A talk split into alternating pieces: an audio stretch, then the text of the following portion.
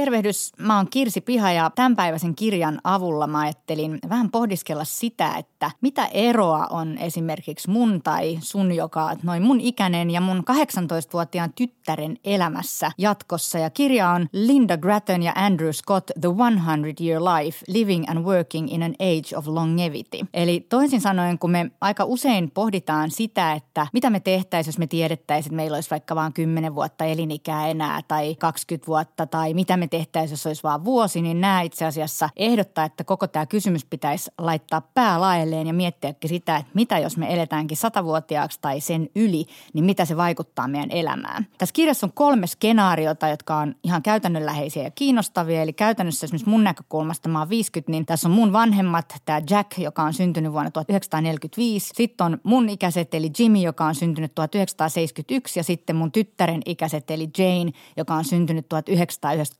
joka on tämmöinen milleniaali sitten. Tässä puhutaan siitä, että kun aikaisemmin, eli silloin kun tämä Jack, tämä 45 syntynyt ihminen on, on sen työuransa ja elämänsä niin kuin tavallaan lusinut, niin meillä on ollut tämmöinen kolmivaiheinen elämä. Eli me ollaan niin kuin opiskeltu ja valmistauduttu ja sitten meillä on ollut se työelämä ja sitten meillä on se eläkeikä. Ja Jack eli semmoista aika turvallista elämää, missä tämä oli aika selkeää, että näin tämä homma menee ja sitten se odotti sitä eläkeikää ja pääsi sinne ja, tota, ja oli onnellinen. Ja sitten meillä on tämä Jimmy, joka on syntynyt 71, jonka elämän aikana itse asiassa nämä säännöt muuttu kesken kaiken. Eli se eläkeikä yhtäkkiä rupesi niin kuin kiipeämään ylemmäksi ja ylemmäksi, eli se ei voinutkaan enää luottaa siihen, että se pääsee eläkkeelle silloin, kun se halusi. Mutta samanaikaisesti Jimin eliniän odote myöskin kasvoi, eli toisin sanoen se tulee olemaan eläkkeellä tosi paljon pidempää kuin ehkä tämä Jack. Ja tota, se tarkoittaa sitten sen elämässä jotain asioita. Sitten meillä on tämä Jane, eli, eli 1998 syntynyt, ja Jane on taas sitten elänyt tässä uudessa maailmassa koko ajan. Eli toisin sanoen meillä ei olekaan enää tämmöinen kolmivaiheinen elämä, vaan me saatetaan opiskella, me saatetaan pitää välivuosia, me käydään ehkä jossain työssä, me vaihdetaan ammattia, me opiskellaan uudestaan,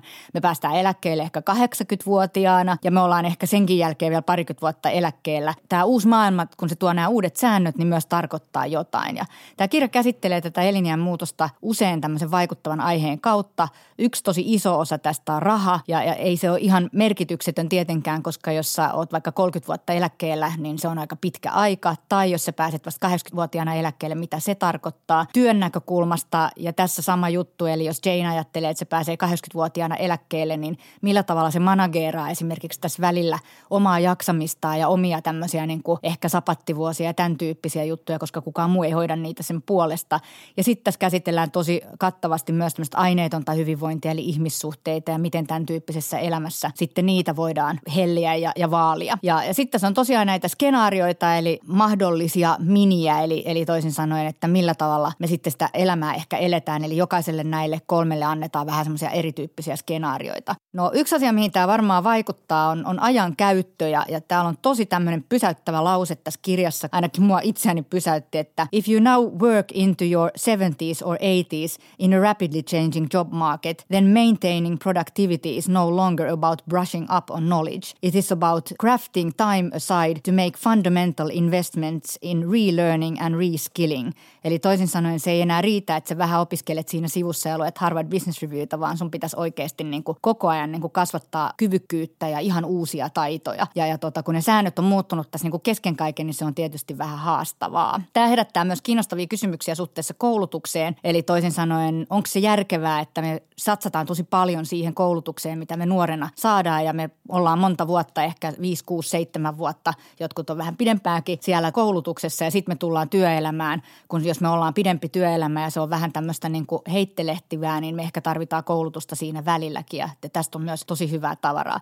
Sitten tässä lopussa on huomioita siihen, että miten itse asiassa yritysten käytännöt, vaikka HR-käytännöt ja tämän tyyppiset ja modernin maailman ihmisten tarpeet kohtaavat tai itse asiassa ei kohtaa. Eli meidän yrityksissä myös jotenkin tämä HR-toiminto on vielä aika pitkälle sen perinteisen kolmivaiheisen elämän mukaan rakennettu ja se vaatisi tosi paljon enemmän joustavuutta kuin mitä se ehkä tällä hetkellä on ja saa. Nämä korostaa kaikessa ihan älyttömästi suunnittelun tarvetta, ehkä mun makuu jo vähän ylikin, eli onko sitä elämää nyt ihan hirveän pakko niin kuin joka kuukaudeksi eteenpäin suunnitella, että kai siinä jotain semmoista jotain spontaaniuttakin pitäisi olla. Mutta tämä kyllä kiinnostaa mua teemana siksi, että mä oon oikeastaan aina ollut sitä mieltä, että monestakin syystä ihmisen olisi hyvä vaihtaa ammattia ehkä kymmenen vuoden välein. Silloin ei tartu statukseen, kartuttaa monipuolisesti erilaisia taitoja ja kyvykkyyttä, oppii enemmän, elää ehkä kiinnostavamman elämänkin. Eli, eli tota oikeastaan monta elämää yhdessä. Tässä on sitten lopussa vielä tämmöisiä ajatuksia tähän uuteen maailman tapaan tai tämmöiseen 100 year lifeen, että sen sijaan, että sulla on tämmöinen yksi ammatti, niin sä voisit olla tutkimusmatkailija tai independent-tuottaja tai sitten sulla voisi olla tämmöinen portfolio-ura, eli sulla on monenlaisia uria yhtä aikaa,